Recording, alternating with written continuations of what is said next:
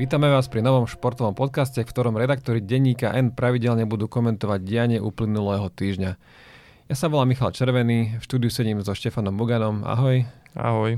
A dnes sa budeme rozprávať aj o hokejových majstrovstvách sveta do 20 rokov, Petre Vlhovej, Slovákoch v NHL či umrti futbolovej legendy Peleho. Prajeme príjemné počúvanie. Tak Štefan, začneme prvou témou, ktoré sú, ktorou sú hokejové majstrovstvá do 20 rokov. Tak uh, Aké boli očakávania od uh, slovenských hokejistov pred týmto šampionátom? No, očakávania možno trošku, trošku vlastne znížil ten nevydarený letný šampionát, ale vlastne od tejto generácie z týchto 2004 sú dlhodobo veľké očakávania. Boli výborní na drafte, boli výborní na Hlinka Grecky kape. Registruje už aj, už aj široká verejnosť mená ako Nemec Mešar, samozrejme už aj Slavkovský, ktorý na tom turnaji nie je. Prečo? Mm, nepustil ho Montreal, dá sa povedať. Ťažko povedať, ako by to bolo, keby to bolo na jeho rozhodnutí, ale tak klub rozhodol, že tam nepôjde, takže, takže Slavkovský vlastne neprišiel, ale napriek tomu sme zostavili veľmi silný tým. Chýbal ešte aj Ondrej Molnár pre ten incident na tom florbalovom turnaji, keď mal napadnúť žiaka z Zlatých Moraviec a zlomiť mu sa anku z toho, čo vieme, keď tých verzií tam, tam bolo viac tých udalostí. Takže ľudia čakali od tejto 20 dosť. A zatiaľ to ako vyzerá, že naplňajú to očakávania alebo nie? Je to také pol na pol by som povedal. Je, je zjavné, že sú oveľa lepšie ako tie 20 ktoré si pamätáme z éry trénera ešte Ernesta Bokroša, keď sme naozaj mali nižšiu kvalitu a hrali sme taký veľmi deštruktívny hokej a naozaj sme nestačili na tie veľmoci. A on tam vždy išlo o to, že nájsť to jedna supera, z ktorého keď zdoláme, postupujeme do štvrťfinále a tam, a tam vždy hrozilo, že keby sme s ním prehrali, tak hráme o záchranu. Tak Áno, tam sme hrali veľmi pragmaticky vlastne na to, aby sme nevypadli. A teraz e, je už taký pocit, ktorý je ale aj potvrdený aj nejakou kvalitou, tým, že ako vysoko sme mali vybraných hráčov, tým, že aký je záujem o hráčov, ktorí budú na drafte tento rok. Dokonca keď robil The Athletic e, taký zoznam hráčov, že koho si treba najviac všímať na to, z nedraftovaných hráčov, tak najviac vybral z nášho týmu až štyroch. Takže je tam akože veľa talentu v tom týme a preto sú tie očakávania vysoké. A preto sa nedá povedať, že by sme to že úplne 100% splnili, napriek tomu, že poraziť Ameriku na tomto turnaji je, je obrovský výsledok a ani tie ostatné zápasy neboli vyložené zlé, ale ani nejaké fantastické, keďže sa tam striedali lepšie a horšie fázy. Ťažko to budeme že úplne detailne teraz analyzovať kvôli tomu, že vlastne my to nahrávame ešte pred štvrťfinálovým zápasom s Kanadou, takže ten turnaj sa ešte neskončil kolega Matej Ondrišek napísal taký text, že Kanada prehala aj s Kazachstanom, tak to možno trošku vleje optimizmus našim fanúšikom, ale reálne je to, ako by sme vo futbale chceli poraziť Brazíliu. Akože v tejto vekovej kategórii poraziť Kanadu je ešte oveľa ťažšie, ako ju poraziť na majstrovstvách sveta dospelých. Takže šance nie sú veľké a treba povedať, že sme sa do tej situácii dostali sami, pretože keby sme porazili Švajčiarov za 3 body a po dvoch tretinách sme viedli 3-1, tak s najväčšou pravdepodobnosťou by sme dostali Nemecko. Tie zápasy by možno dopadli inak, keby sme my uhrali iný výsledok, ale nie je to veľmi pravdepodobné. Zrejme by sme hrali s Nemeckom a možno to budeme hodnotiť odstupom, že sme si tú šancu na medailu prehrali nie v zápase s Kanadou vo štvrťfinále, ale ešte v skupine s tými Švajčiarmi, takže uvidíme, ako to v noci dopadne. A potom, aby som teda zhrnul celkovo, ak to niekto nesledoval, že aké boli tie výsledky, tak najprv prehla, prišla prehra 2-5 s Fínskom, ktorej, ako je kolega Matej Ondrišek napísal, že hrali sme vyslovene zle bez systému. Potom to senzačné víťazstvo nad USA.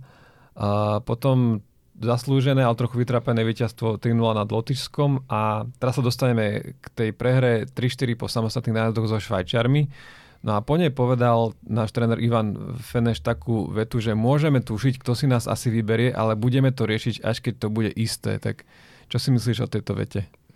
Tak on človek pritom spozornie, lebo sme celkom zvyknutí od tých našich športovcov často, že sa hľadá nejaká výhovorka, že my sme obeď a že nám škodia, takže toto nebolo úplne z tej kategórie, keď Miroslav Šatan hovoril, že Američania majú veľký trh a preto nám rozhodcovia pískali z levo štvrťfinále, takže to nebolo také ale bolo, bolo, to, bolo to zbytočné, hlavne tam chcel, bolo treba chlapsky povedať, že mali sme obrovskú šancu mať vyhrať skupinu, čo by znamenalo aj, keby prehráme vo štvrťfinále, veľmi dobré umiestnenie na turnaj, už aj v prípade tej, tej prehry, mohli sme mať um, slabšieho supera, vlastne nám prichádzali do úvahy štyria súpery podľa štyroch rôznych výsledkov, ktoré sme mohli uhrať, za 3 body, za 2 body, za 1 a za 0 bodov.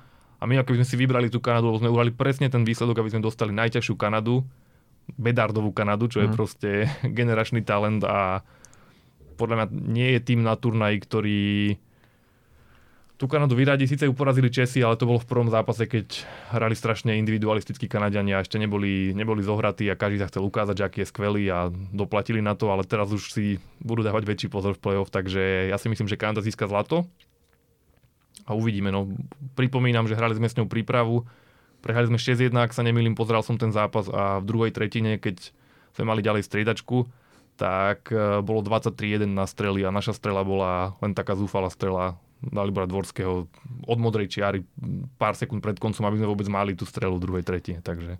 Tu mám dve veci, že najprv teda poviem, že Ivan Feneš potom svoj výrok trochu ešte e, skorigoval na webovej stránke hokejového zväzu, kde povedal, že že Kanada je najsilnejší možný protivník, ktorý sme mohli dostať za tretiu tretinu so Švajčiarmi. So Švajčiarmi sme to však asi zaslúžili, kde teda priznal, že sme to mali vo vlastných rukách a že nie v rukách nejakých mocností. A ešte by sa predstavil pri tej druhej tretine, že nestáva sa to takou obľúbenou, ako keby, že, že výhovorkou, že že napríklad, že keď v druhej tretine hráme dobre, tak eh, to, není, tak to nie je napriek tomu, že máme ďalej striedačku.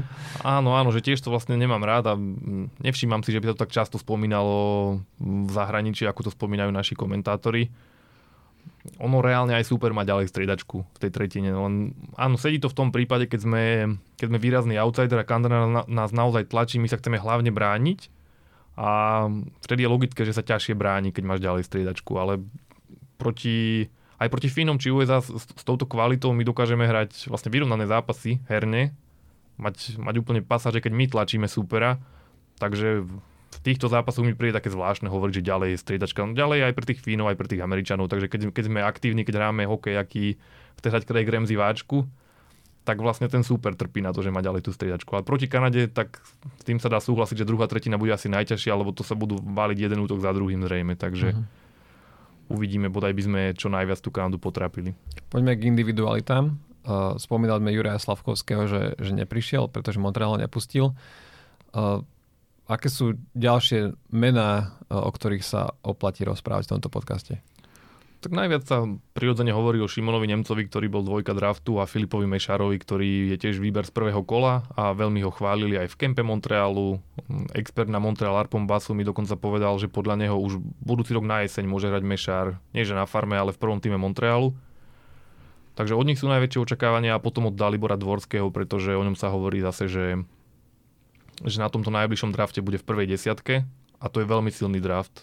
To je taký draft, že možno, možno 5 hráčov by mohlo byť jednotkami v tom drafte, kde bol, kde bol Juraj Slavkovský. Takže títo traja hráči sú takí prirodzene sledovanejší a tým pádom to majú aj o niečo ťažšie, lebo každý od nich očakáva, že, bude úplne, že budú úplne dominantní a rozdieloví v tejto vekovej kategórii, keďže už aj medzi mužmi by sa mali presadzovať. Šimon Nemec zatiaľ na farme a očakáva sa, že možno od budúcej sezóny, možno už tento rok naskočí na pár zápasov v New Jersey a Filip Mečar teda o rok, dva, že by mohol hrávať za Montreal. A to zatiaľ až také nebolo, že by boli úplne dominantní. Filip Mešár viacero šanci nepremenil. Napríklad Šimon Nemec robil, urobil aj dosť chýb, určite viac ako sa čakalo, takže je vidno, že tí chlapci sú vynikajúci obidvaja, ale opäť to je, to je ten problém tých očakávaní. Tak ako takéto výsledky by sme možno pred 5 rokmi hovorili, že je to výborný turnaj, tak teraz keď vieme, že máme tú silnú generáciu, tak máme od nej vyššie očakávania a takisto aj od nich, že keby ich vidíme prvýkrát hrať, tak vravíme, akí fantastickí hráči, ale tým, že sa čaká, že budú veľkí lídry, tak uh, sú tie očakávania vyššie a potom aj keď vidíme Nemca urobiť nejakú ľahšiu chybu, tak pomaly človek si hovorí, ako sa ten Nemec môže dovoliť, no tak je to stále proste mladý 18-ročný chalan, takže to sa stáva. Máme tam aj ďalšieho už draftovaného hráča, ktorým je Adam Sikora. Tomu sa ako darí? Darí sa mu, darí sa mu dobre, by som povedal. Hrá taký ten svoj typický bojovný hokej, ktorý sme vlastne videli aj medzi mužmi, dal aj taký gól. Aj sám povedal, že to je taký typický môj gól. Mm-hmm. Dorážka pred bránkou, takže patrí tiež k tým, k tým, k tým lídrom, ale on, ako, on nie je až takým nositeľom ofenzívy, ako, sú, ako, je, ako je Mešár, alebo aj, aj Dalibor Dvorský, ktorý mimochodom má oveľa lepší turnaj, ako mal v lete, lebo tam, tam hral dosť, bol dosť, dosť nevýrazný. Ten turnaj viacer, celému nášmu týmu nevyšiel, ale aj viacerým individuálnym tam tu Dvorský ukázal Najmä mal, dal jeden veľmi pekný gol v presilovke, po ktorom Marian Gáborík povedal, že to bola strela ako od neho, čo je jeden z najväčších možných komplimentov, keďže Gáborík bol vynikajúci strelec. Takže ukazuje Dvorský, že prečo, prečo ho kluby majú veľmi vysoko v tých svojich rebríčkoch. Vždy, keď sa nám nejako e, výraznejšie darilo na majstrovstvá sveta do 20 rokov, tak tam bol nejaký silný brankár, či už Lašák, Godla alebo Janus. Uh, teraz sa dosť hovorí o Adamovi Gajanovi, aj keď e, pred šampionátom to čakal si málo kto, keďže tam išiel ako trojka. Presne tak, dokonca bol, dokonca bol tuším štvorka, na poslednú chvíľu zastal trojkou. Je to vlastne podobný príbeh ako Jan Lašák, ktorý tiež v tom 99. keď sme mimochodom s Kanadou uhrali 0-0 a získali bronzové medaily, tak tiež tam išiel ako trojka. Očakával, že bude chytať Rasto Staňa a, a Karol Krížan a napokon takisto z pozície trojky sa stal hrdinom toho týmu, takže je to podobné. Povedz ešte, ty ten, on ti ten príbeh povedal do tvojej knihy Majstri sveta, ktorú nájdete vo vydavateľstve denníka tak to, to som spravil vlastnú reklamu. No, tak on tam vlastne hovoril, že, že, že zapôsobil na trénerov aj jeho sebavedomie, že keď ho Jan Fields pochválil, že dobre chytal, tak povedal, že brankár, ktorý chce chytať na majstrovstvách sveta, musí takýto zápas zvládnuť a potom, že mu vraj pomohli trošku aj kustodi, lebo že Fields vlastne radil, že ktorý z tých brankárov vyzerá v takej vlastne najväčšej pohode a povedali mu, že, že vlastne že, že Lašak vyzerá byť taký sebavedomý. Takže je to, je to celkom zaujímavé aj, aj preto, že sa očakávalo, ako budeme mať že výborný útok a že možno tí brankári budú naša slabina, čo sa možno aj ukázalo v tom, v, to, v tom prvom zápase, keď vlastne ani jeden z našich dvoch brankárov nezachytal veľmi dobre. Kto vie, možno v ďalšom by už chytali dobre, ale vyšlo to tak, že tréner, tréner Kosa vlastne vybral, tréner brankárov Kosa vybral, vybral Gajana a zachytal výborne a odtedy vlastne už nepustil nikoho iného do brány a vlastne jeho výkon budeme potrebovať v tom nočnom zápase, aby sme mali nejakú šancu proti Kanade tieto 20 sú taký, takou tradičnou vecou okolo sviatkov. Ľudia to radi pozerajú aj preto, že sa až tak nedieje veľa iných vecí. Majú to spojené s tými Vianocami. Ale v posledných rokoch už majú s Vianocami spojenú aj Petru Volovú. Ja som vlastne bol doma s rodinou a bol som prekvapený, že aj moja mama, ktorá nikdy nechce pozerať ani hokej, ani futbal, tak pozerala a vedela, kto je Sara Hektorová. Tak som, som sa na ňu tak pozeral, že tá Petra Volová naozaj zasiahla veľmi, veľmi široké sféry nešportových fanúšikov Uh, takže ty si tiež Petru Vlhovú sledoval, ako sa jej vlastne darilo, tak skús možno trošku to zrekapitulovať, ako jej to išlo. Áno, dokonca môžem úplne presne povedať, že to posledných 10 rokov, čo k Vianočnému obdobiu možno, uh, patrí Petra Vlhová, pretože presne pred 10 rokmi uh, tiež z Zemeringu získal svoje prvé body vo Svetovom pohári, vtedy uh, zhodou, z peknou zhodou okolností to boli vôbec prvé víťazstvo Veroniky Velez Zuzulovej vo Svetovom pohári, keďže vtedy zbierala hlavne druhé a tretie miesta. Takže toľko k tomu a aj to, že tvoja mama vedela, kto je Sara Ektorová, moja asi nevie, ale ale vie, kto je Guardiola, čiže to je ten tréner, ten, čo sa tak vždy rozčiluje. M- moja mama zase určite nevie, kto je Guardiola, takže máme to tak vyrovnané jedna jedna. No, uh, počkaj, aká bola otázka? Ako sa Petre vlastne darilo teraz po, po na tých pretekoch? No, takto. Uh, jej sa darilo, ona mala stal sa celkom veľký problém, keďže cez sviatky, teda nevieme, či mala nejaký pokazený zemiakový šalát alebo čo, ale tvrdila po prvých pretekoch, že 3 dní pred eh, pretekmi, ktoré boli tesne po Vianociach, nič nejedla a že mala teda výrozu a že mala, teda aj vracala, mala aj hnačky a že, že sa cítila strašne slabo. A, ale napriek tomu v obrovskom slalome skončila druhá.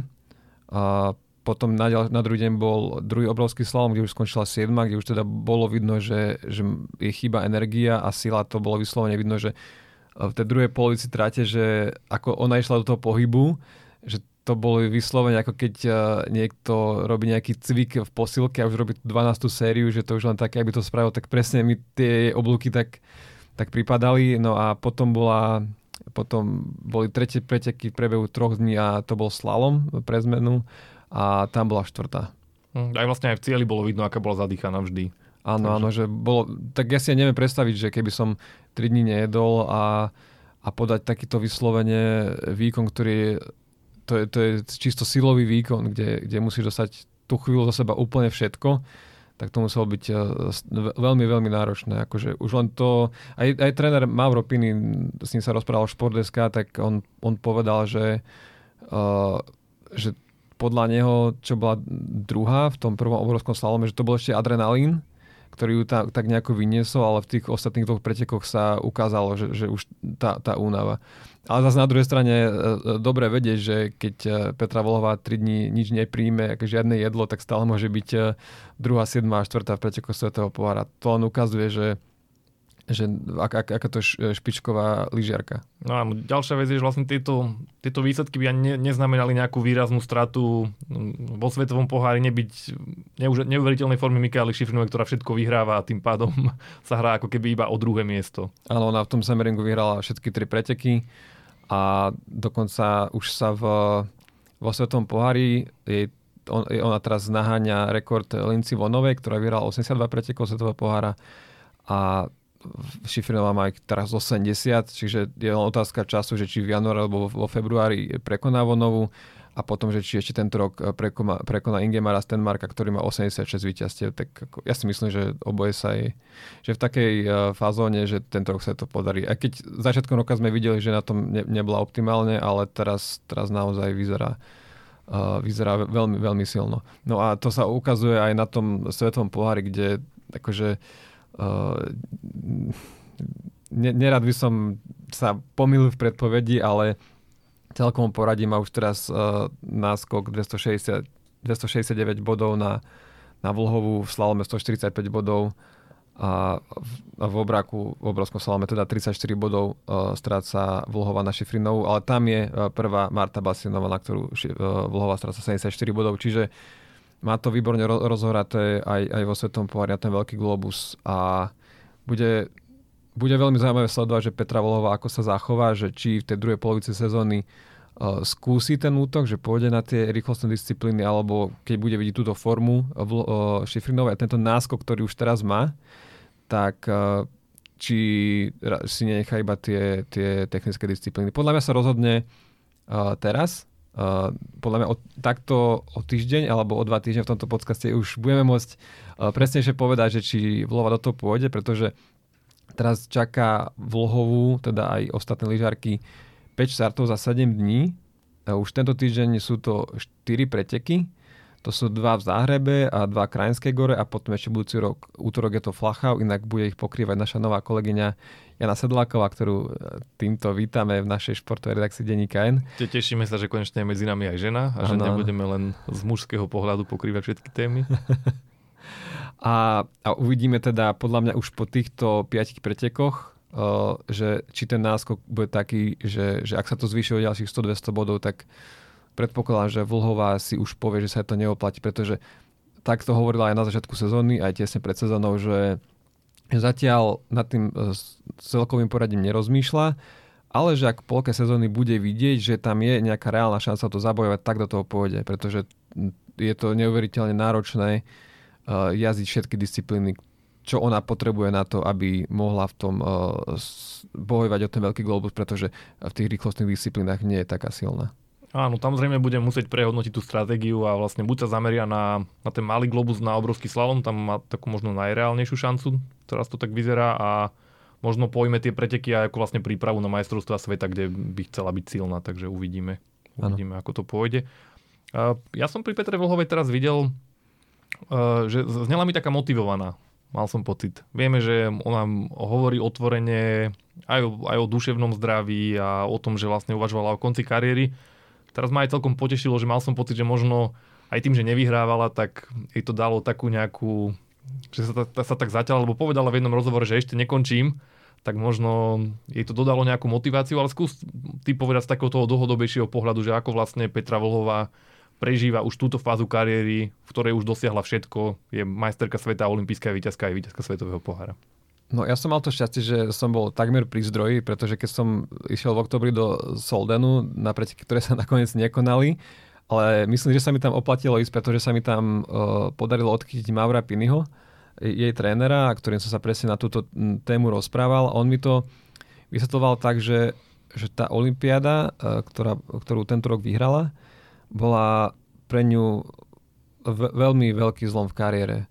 Pretože ona to, čo ju celý čas hnalo, bolo jednak teda víťazstvo z, z Veľkého globusu, čo sa už podarilo rok predtým, ale hlavne ona od malička išla za tou zlatou olympijskou medailou, zo, konkrétne zo slalomu dokonca a to sa jej podarilo. A potom prišiel taký moment, ktorý mi aj Piny povedal, že je úplne typický, nielen teda pre lyžiarky, ktorými pracoval, ale on si myslí, že aj pre, pre mnohých športovcov, že keď dosiahnu to, po čom celý život túžili, prečo si všetko odrekali eh, kamarátov, eh, diskotéky a tak ďalej, museli mať jedálniček prísny, dvojfázové tréningy, zrazu to dosiahnu a, a už nemajú tú vec, ktorá by ich tak ťahala a, moje, a toto už bude moja interpretácia a zrazu je to iba o tom, že či ich tá každodenná činnosť baví.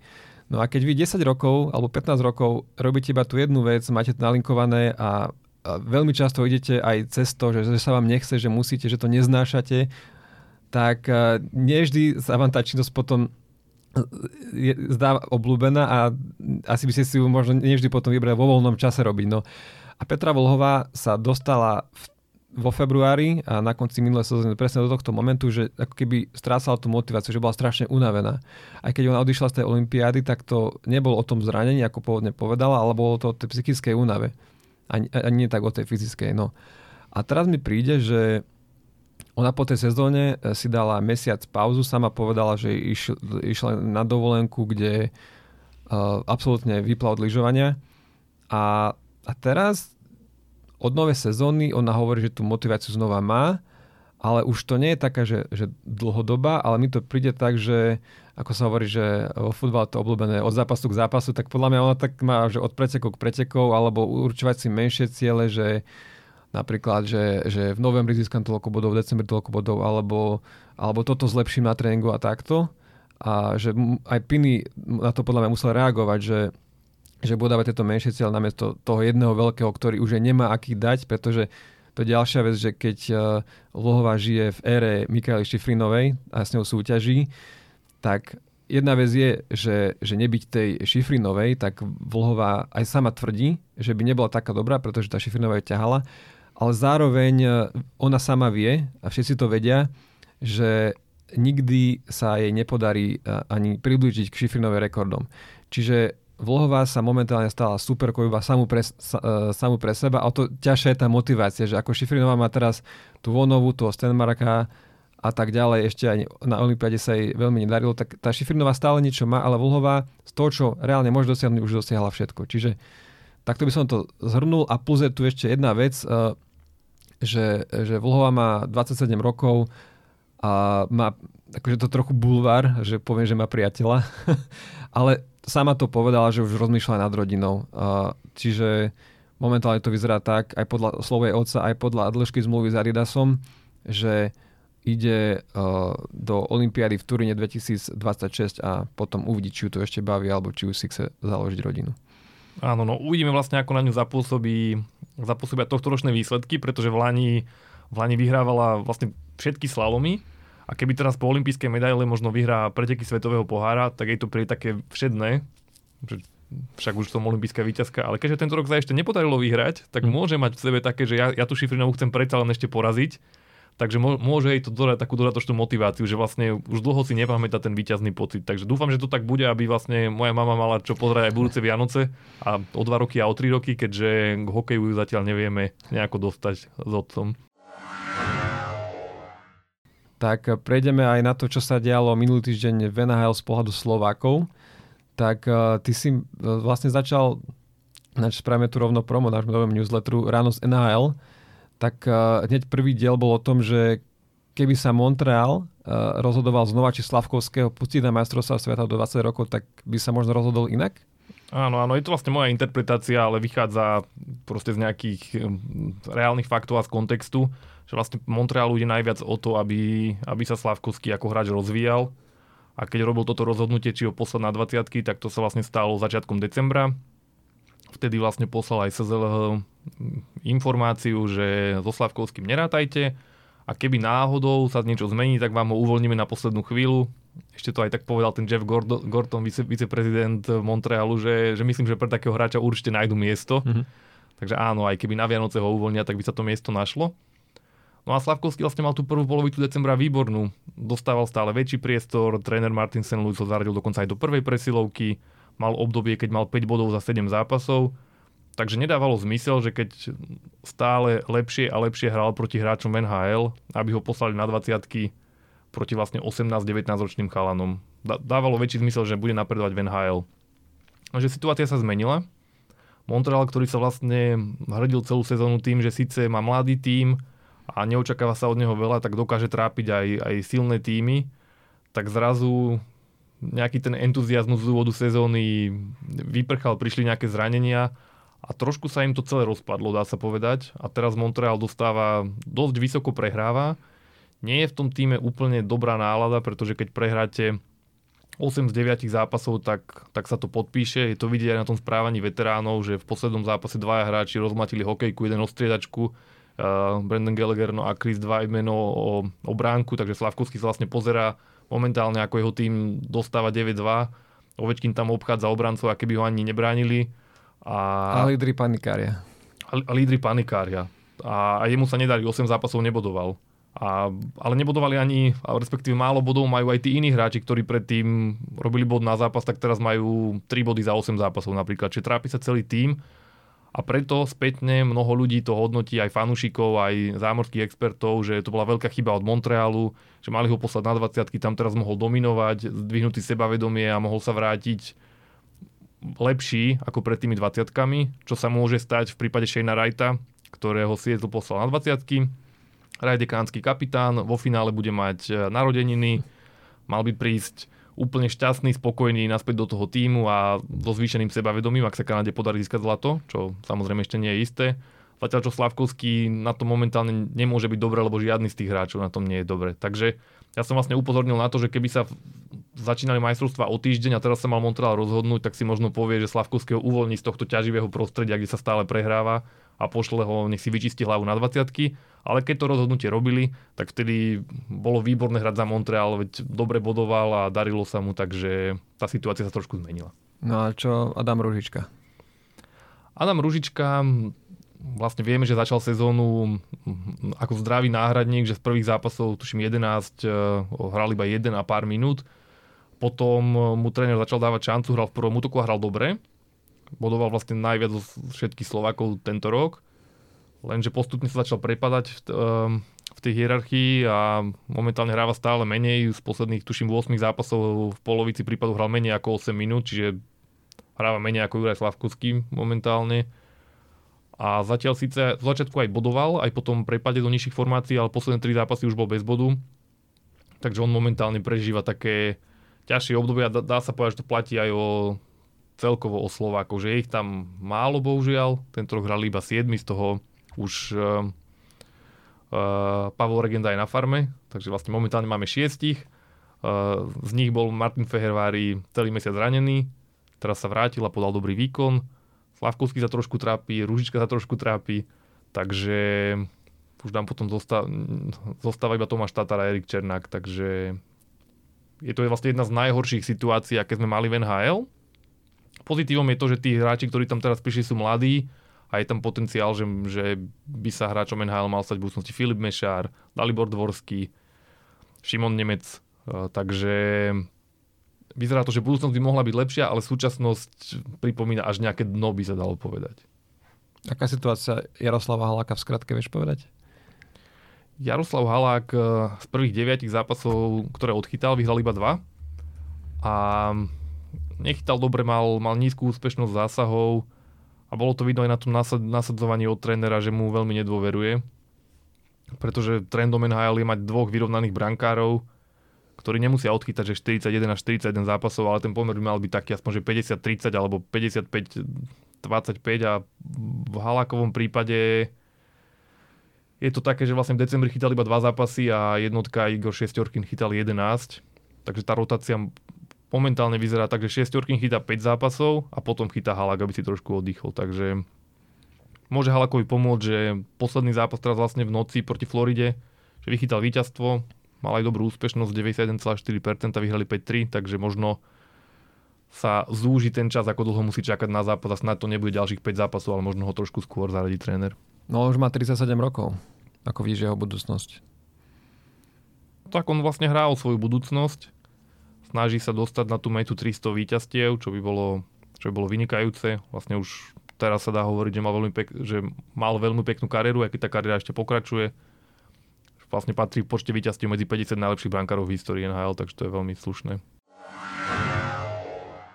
Takouto udalosťou týždňa z toho svetového pohľadu bola bohužiaľ smrť Peleho, ktorého mnohí považujú za najlepšieho futbalistu všetkých čias.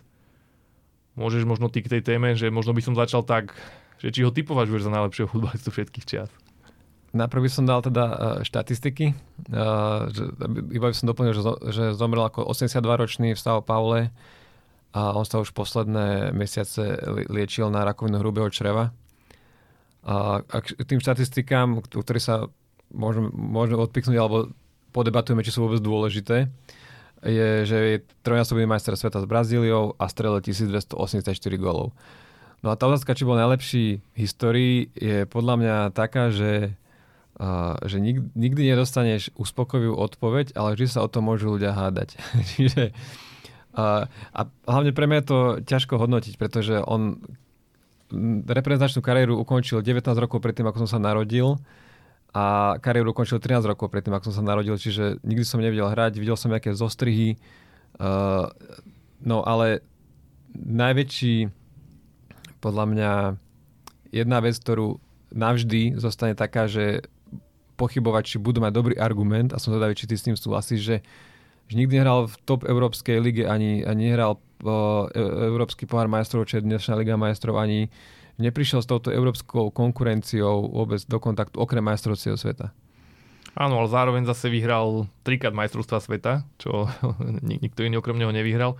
Mne sa páči také trošku, taká trošku alibistická odpoveď na tú otázku, že kto je najlepší v histórii, tak je to taká odpoveď, že, že, že pre môjho starého otca je to Pele, pre, pre môjho otca je to Maradona a pre mňa je to Messi. Hmm. Takže tak, takto niektorí na to odpovedajú, pretože tie éry sa naozaj, naozaj veľmi ťažko porovnávajú.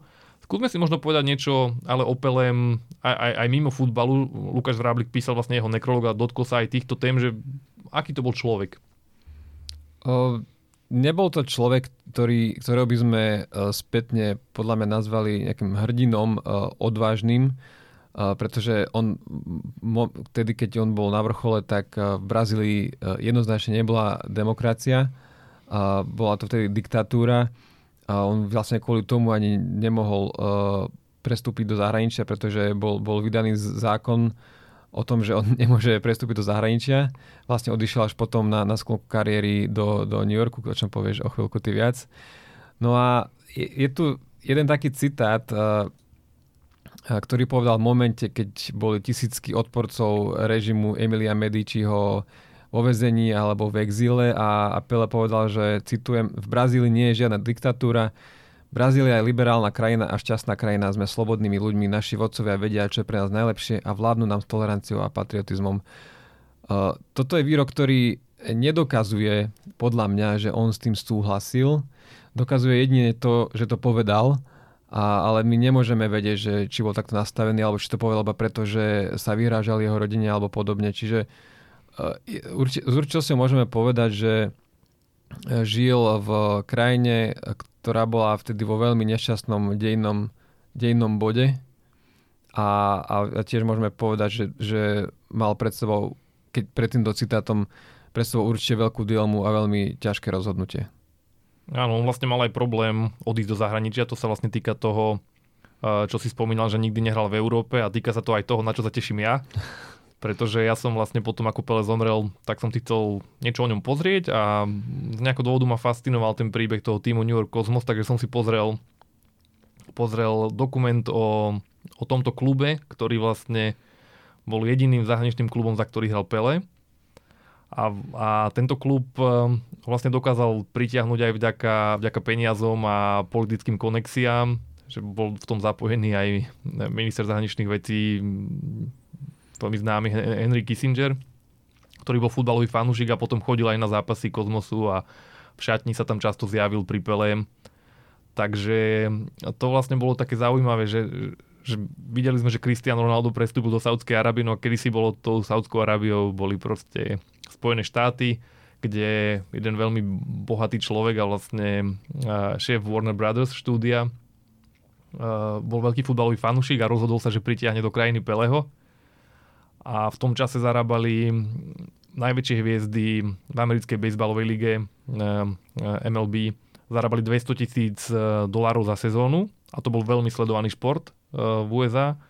Futbal nebol absolútne sledovaným športom ale Pele mu ponúkli 4,5 milióna dolárov na, na dve sezóny a boli v tom ešte nejaké marketingové práva na ďalších 10 rokov. Čo je teraz veľmi, uh, aj po inflácii, veľmi slušný plat aj v európskom futbale. Že, Áno. A ak sa to teraz podarilo Lobotkovi, tak je, tak je na tom fajn. Presne, tak najmä v porovnaní ale s tými inými hviezdami je to niečo, ako keď Ronaldo dostal teraz tej Saudskej Arabii. Naozaj, že uletené peniaze a to vlastne bola jediná možnosť, ako ho tam dotiahnuť. A nielen ako tam dotiahnuť jeho, ale tam bola aj nejaká dohoda s brazilskou vládou, lebo lebo Pele potom hovoril takú historku, že jemu potom volali z nejakého brazílskeho ministerstva, že, že musí odísť do tej Ameriky. Takže on, on, čo sa obával, že oni mu budú brániť v prestupe, tak potom ako zatlačili tie konexie a možno nejak sa dohodla nejaká, nejaký obchod alebo niečo, tak vlastne on bol podporený svojou vládou, aspoň v tom dokumente to je spomínané, že a vyšiel do tej Ameriky, no a prišiel na miesto, ktoré bolo dosť v zlom stave, tam bolo jedno úplne otrasné ihrisko, ktoré aby dobre vyzeralo v televízii, tak um, um, malovali, malovali tie také hnedé plochy na zeleno, aby to vyzeralo, že tam je krásna tráva. Ako Trnava v Európskej lige, ak si spomínajú naši posluchači. Presne tak a bola tam aj taká anekdota, že Pele po prvom zápase povedal, že on končí, že on tam hrať nebude, lebo sa bál, že dostal pleseň a potom mu vysvetli, že to je len zelená farba. takže, takže naozaj prišiel ako keby do futbalového, dá sa povedať, že tretieho sveta a za veľké peniaze tam išiel vlastne aj vďaka nemu si ľudia futbal obľúbili a nakoniec mali obrovské návštevy. A síce ten klub skončil, pretože ten bohatý vlastník, e, jeho iné biznisy utrpeli a zrazu už si nemohol dovoliť platiť ten futbal, ale vlastne tam vzniklo takéto celé podhubie, vďaka ktorému potom e, Američania boli motivovaní získať tie majstrovstva 94. To viedlo k ďalšiemu napredovaniu a takto vlastne Pele pomáhal budovať také tie úplné základy futbalu v Spojených štátoch. Áno, on bol aj ambasadorom e, futbalu dokonca aj v Afrike okolo čoho sa točí niekoľko mýtov, ako písal aj kolega Lukáš Vráblik napríklad. On doteraz, teda doteraz, ešte donedávna rád rozprával historku, že keď e, že ako v roku 1969 zastavil občianskú vojnu, tedy bol Santos na turné a prišiel do Nigérie, keď bola keď tam prebiehal ozbrojený konflikt e, so separatistickým štátom Biafra.